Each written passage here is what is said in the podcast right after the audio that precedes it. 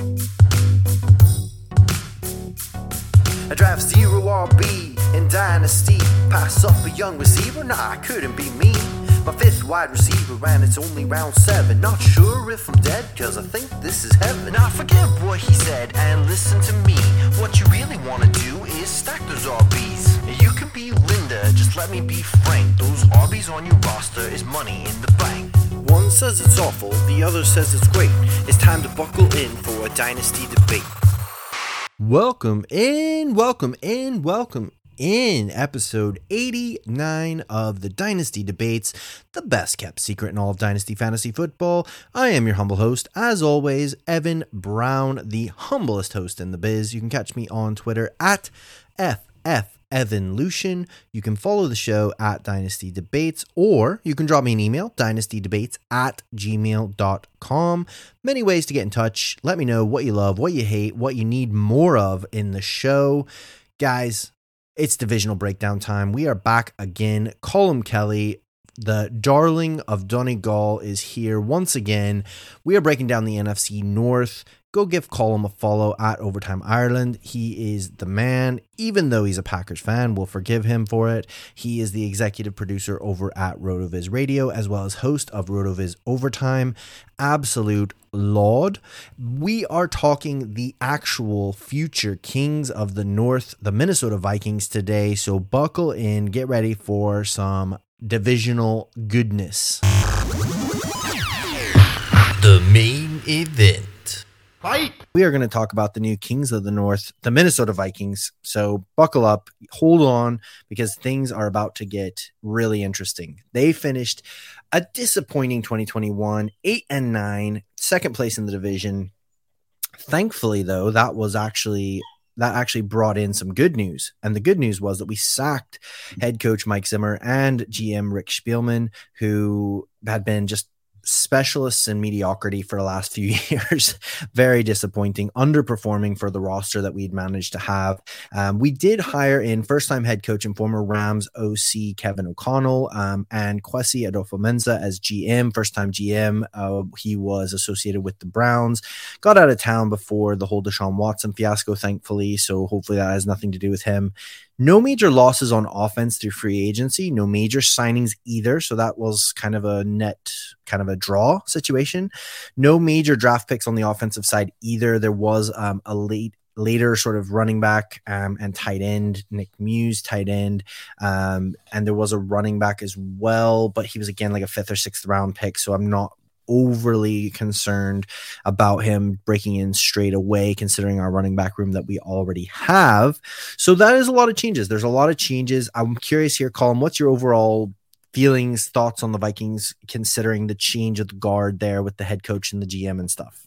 Yeah, I think it was something that had to happen. The if I was a Vikings fan, my biggest fear would have been, you know, if they snuck into the playoffs or, for example, they just didn't decide to make those changes. It can be tough to make those changes, but I think it was the right thing to do. It had grown very stale, and um, I think I think the change is the the right thing to do. Whether the change works out, that's obviously we don't have a, we don't have a you know a, a, crystal ball to tell us that, but I think it's a step in the right direction. I think having a an offensive coach, coach somebody who's hopefully going to be more offensive minded for the players that they do have on their offense, I think is going to be a positive for them. Yeah, absolutely. No, I think you know, I I certainly that was one of the biggest sighs of relief I've had in a very long time when we finally heard, you know, that not only really the major one for me was um, you know Zimmer, but I was sort of felt like I mean I appreciate and respect Spielman and what he had done, how long he'd been there and stuff, but I did feel like you said it just had gotten stale. It was predictable. It was it was just copy and paste from the year before. It felt like many years of disappointment and kind of just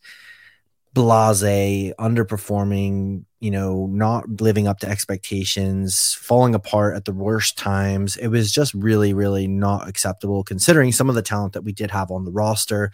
So we were never good enough to be getting these really high draft picks to be really, you know, making something, but then we were never like we were never sorry we were never bad enough to be getting those really high draft picks but we were never good enough to really be majorly making any noise in the playoffs if we managed to squeak into the playoffs. So yeah i'm really happy about it. And i'm actually really happy about the choices. I feel like um Kwesi's really smart sharp guy really focused on analytics and things like that. Kevin o'connell you know again it'll be wait and see you know because we don't know at this stage but rams they're doing pretty well and you know obviously the rams sort of disciples that have come off of that tree seem to be doing pretty well so far. Um, you know, in coaching, it was like McVay versus his disciple in the Super Bowl last year. So I'm, I'm not going to be disappointed if there if there's another sort of situation like that. So I'm pretty happy about that. I do think that there could be a real change, a shift in philosophy for this team this year. You know, very much Zimmer was more of like a establish the run sort of guy and like wanted to run the ball and wanted to, you know, just really boring sort of playing way of playing football.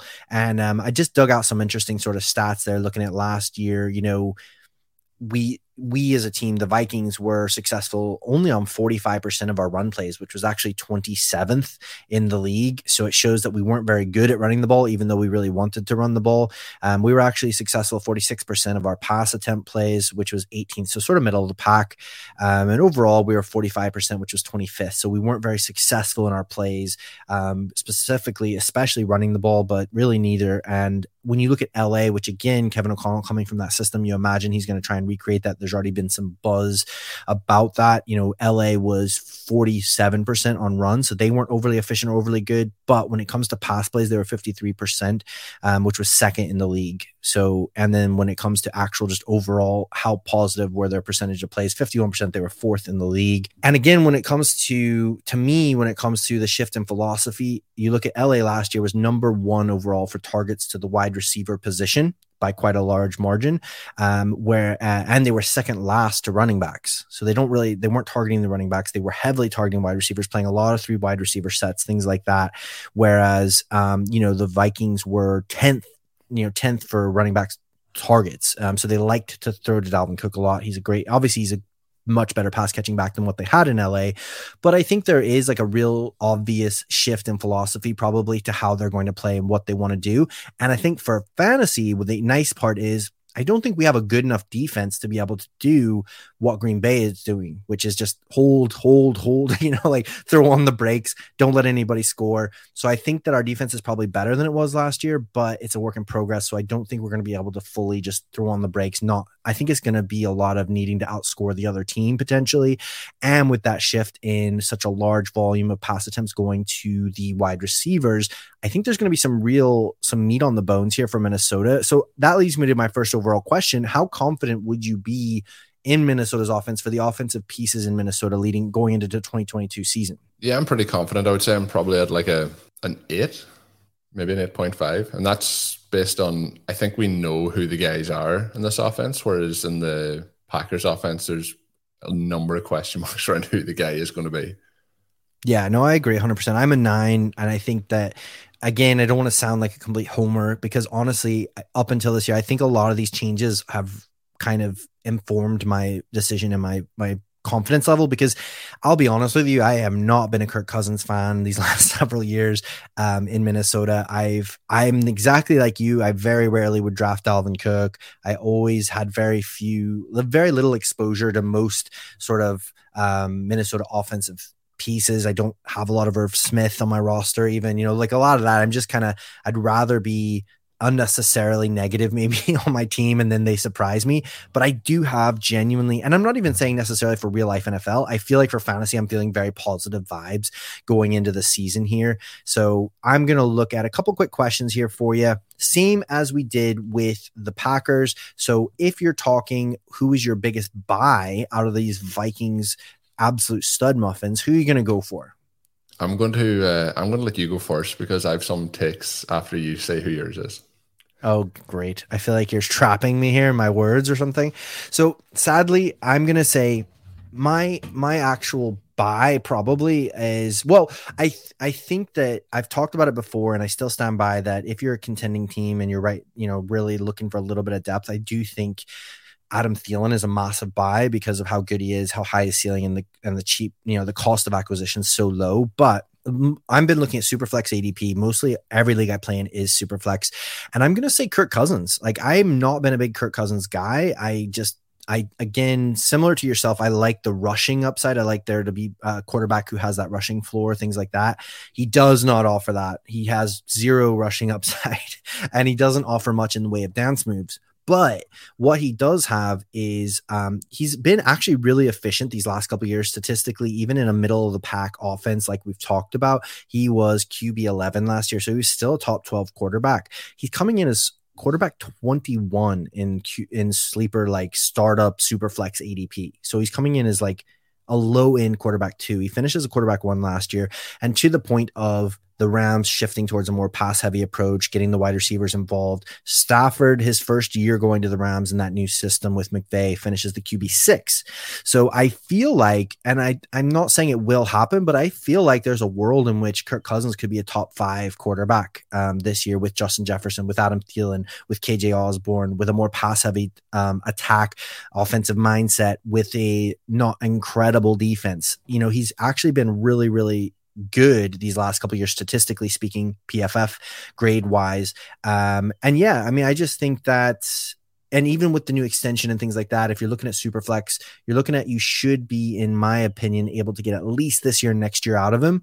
Um, so you're getting a two year window again for the price of like a low end quarterback too. So that'd be sort of my sales pitch. What are your thoughts here, Colm? Are you are you anti this take? You hate this take? You said there's a world where he could be a top five quarterback. It just isn't on planet Earth. Uh, How dare you? no, he could uh, definitely within the range of outcomes, but sometimes there is that element where, and with Rotoviz what we do, we talk a lot about metrics, a lot about stats, and this is sometimes where stats and metrics and overall rankings of a season for say a quarterback don't pass the eye test. Uh, in terms of like if you're a Justin Jefferson uh, drafter, you have him in your rosters. Like, go and watch some of those clips of Justin Jefferson wishing he was on any other roster in the in the league other than playing with Kirk Cousins.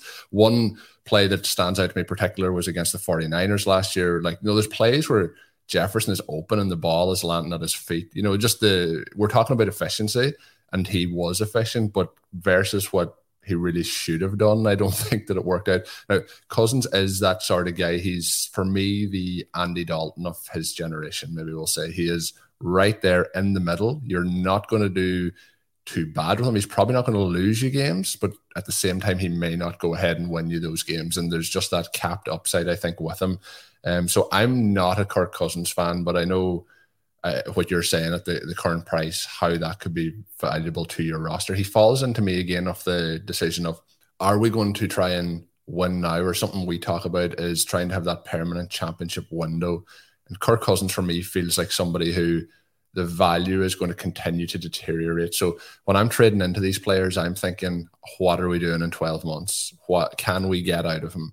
Like if we get Kirk Cousins now for that price in like, is it a depreciating asset? So he may get you there this year, but we have to also think long term. The likelihood is that he probably finishes between 10 and 18 this year is the the terms of the quarterbacks and then is that going to be enough to to win you that championship but the reason that i dislike kirk cousins probably as much as i do is that justin jefferson we talked about davante adams justin jefferson is in that range of talent, in that range of ability. Probably actually from a natural talent ability is better than Adams. The one thing I'll give Davante Adams is the work that he has put in at his craft and being a route runner.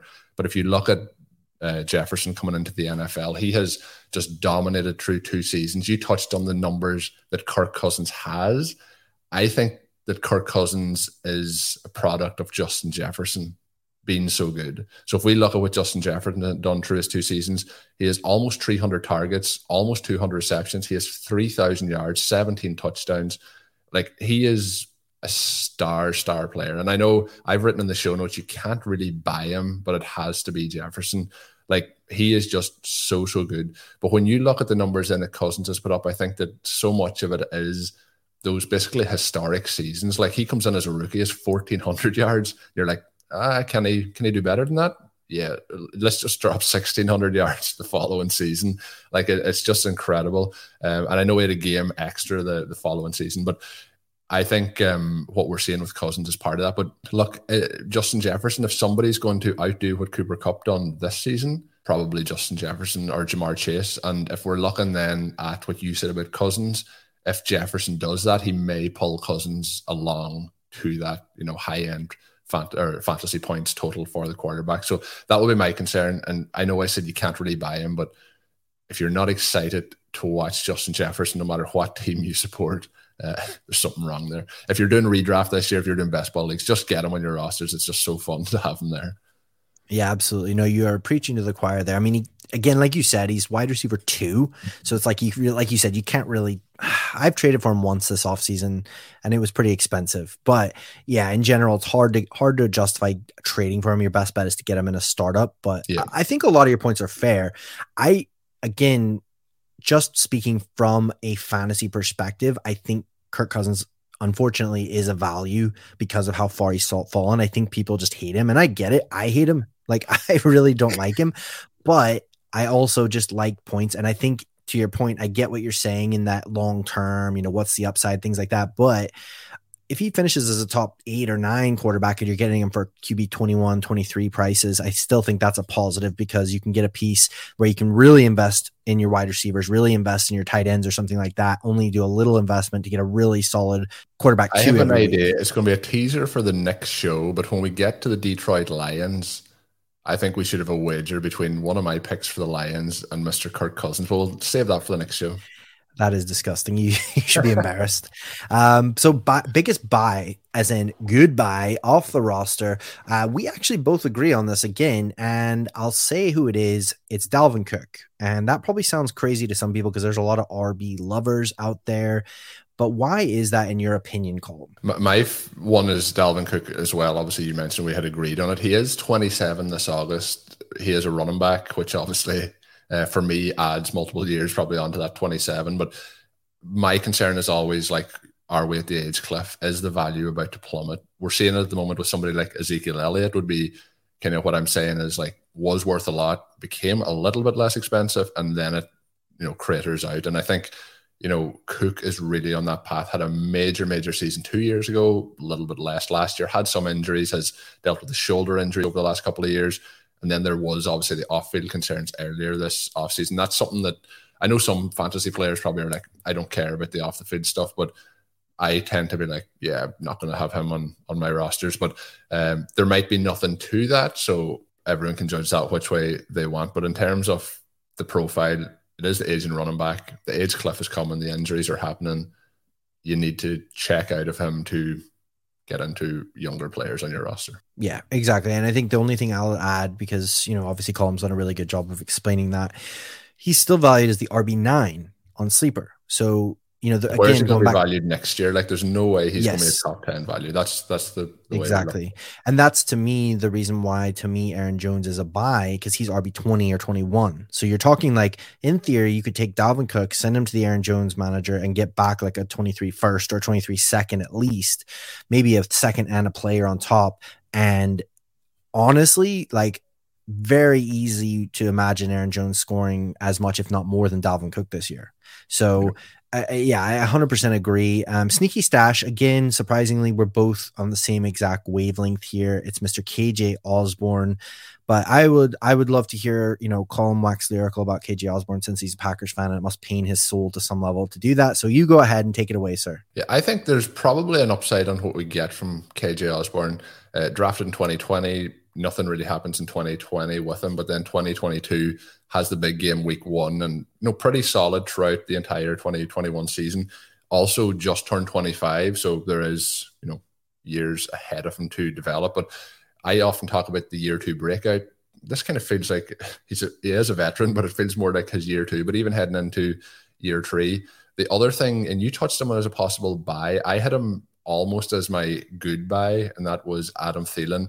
Thielen is somebody for me who is past the age curve. Like he may get you the touchdowns this year, but the value is is going to continue to deteriorate. And I think AJ or KJ Osborn this year comes in and basically takes Adam Thielen's lunch and becomes the wide receiver too in this this roster. So that that's where I think it's going. I think this offense, if it does turn into a little bit like you know an evolution of the Rams offense, we may see still Dalvin Cook catch those passes like you hinted at, better running back than the running back options in LA at the moment with the Rams. But we could see KJ Osborn, you know, step up into that role a little bit behind uh, Justin Jefferson, and I think that would really um, push him up those rankings. He's wide receiver seventy seven, um, and I think that you know that makes him quite quite interesting in this offense. And like we talked about the Packers, there's a lot of potential wide receivers that could go in a multitude of directions. But like I think when we're looking, even if we're not looking at it right now, when we get to 2023 preseason, we're looking at KJ Osborn is certainly ahead of Adam Thielen in the depth chart. Yeah, I mean it's absolutely possible. Again, like you said, so much younger than Thielen. Um, and and to your point, you know, he did have 78 targets last year, which is pretty good. Um, he managed to get, like I said, in a middle of the pack kind of offense, he managed to get 78 targets. If we look at his sort of counterpart over in LA, the wide receiver three sort of role, Van Jefferson had 86 targets. I mean, certainly if they're in a more gunslinging sort of like shootout scenarios, there's a world where he could get 100 targets this year. Yeah. Um, you know, so I think that's pretty comfortable. I, I would say, I feel fairly confident saying, you know, by the end of the year, KJ Osborn could be one of those like flex plays that you're locking into your lineup every week in Dynasty. You know, like he's your wide receiver three or four, you know, wide receiver three or a flex play that you're confident comfortable and confident. I mean, finishes wide receiver 42, I believe, uh, last year. And again, nobody really talks about him. And if this offense is going to be what we think it could be, a lot more pass heavy, a lot more focused on wide receivers, which again, there's been buzz about that already, even starting. You, you could see him, you know, easily being a top 36, you know, top 36 option for you. So, and if you're getting him at wide receiver 77 prices, it makes total sense. There you go. We actually what, agreed on something. I'll pitch in, sorry, on the, the Vikings and, and Osborn. Looking at Thielen, Thielen's going to be 32 years old heading into this season. So I know sometimes I can mention an age cliff and it's like a 27 year old, and people are like, what, what is he even talking about his age? But Thielen's going to be 32. So I joked at the start of the show about you know my back pain. I'm 33, but if we look at his career over the last kind of since 2019 he has missed games, but he had 2019 had 10 games, 418 yards. 2020, 15 games, 924 yards. So maybe we'll give him a thousand yards if he plays all 16 there. And then we have 2021 played 13, 726. Now he's had a lot of injuries over that time, but the only thing keeping Adam Thielen's value afloat at this point is touchdowns. And over the last two seasons, he scored 24 touchdowns, 14 in 2020, 10 last year. And you know, prior to that, six, nine, four, five, zero, one. So when we look through it, he has scored 49 career touchdowns, and 30 of those have come in the last three seasons, 24 of them in the last two seasons. If Thielen's touchdown percentage reduces, and it's very likely it will, they're going to go to Adam or to KJ Osborn, sorry. And I just think that Thielen is uh he's kind of yeah reputation. No, absolutely. I mean, to your point, I believe off the top of my head, KJ Osborn had seven touchdowns last year. So, you know, there's already a, a bit of a you know a bit of a mind meld happening there for sure. And I, I, like that i like that call a lot. I think the only thing going in adam thielen's favor is they obviously like him there. He's obviously established. He's a vet. They know what they're getting. And i think the cost in an existing league i mean i think you can get him for like a third round pick in some leagues. Like if the guys that have him are sick and you know just sick and tired of him in their middle of the pack or they're oh, i'm gonna throw it i'm gonna rebuild you know everyone hates vets in dynasty. And i do too in a startup. Like somebody's taking adam thielen in this startup. It wasn't me you know like and i'm i'm just like oh goodbye Thielen, I miss you. Um, but you know, to my to to the point of I try to mix it up a little bit because it's easy to always say the rookies or always say the second year players. You know, that is true. But if I'm a, a, a, team that got to the final last year and I just missed out and I'm looking and I just want a little bit more padding on my wide receiver depth and I can throw out a third round pick that I'm hoping is at end of the third round pick and get Adam Thielen, to me, the juice is still worth the squeeze. And I think you can get those sort of deals done because everyone is just sick of him and just thinks he's dead and buried. I'm not there there yet, but 100% agree with you. He's not like a hey man, he's a locked and loaded top 24 wide receiver that you need to go and pay out first for. Nothing. Please don't hear what I'm not saying.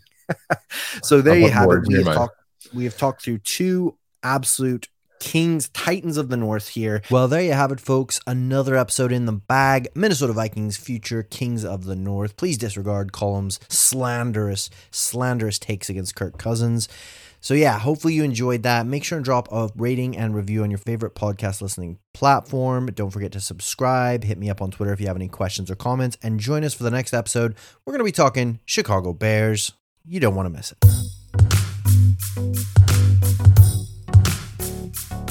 I draft zero RB in Dynasty. Pass up a young receiver? Nah, I couldn't be me. My fifth wide receiver, and it's only round seven. Not sure if I'm dead, cause I think this is heaven. Now forget what he said and listen to me. What you really wanna do is stack those RBs. You can be Linda, just let me be frank. Those RBs on your roster is money in the bank. One says it's awful, the other says it's great. It's time to buckle in for a dynasty debate.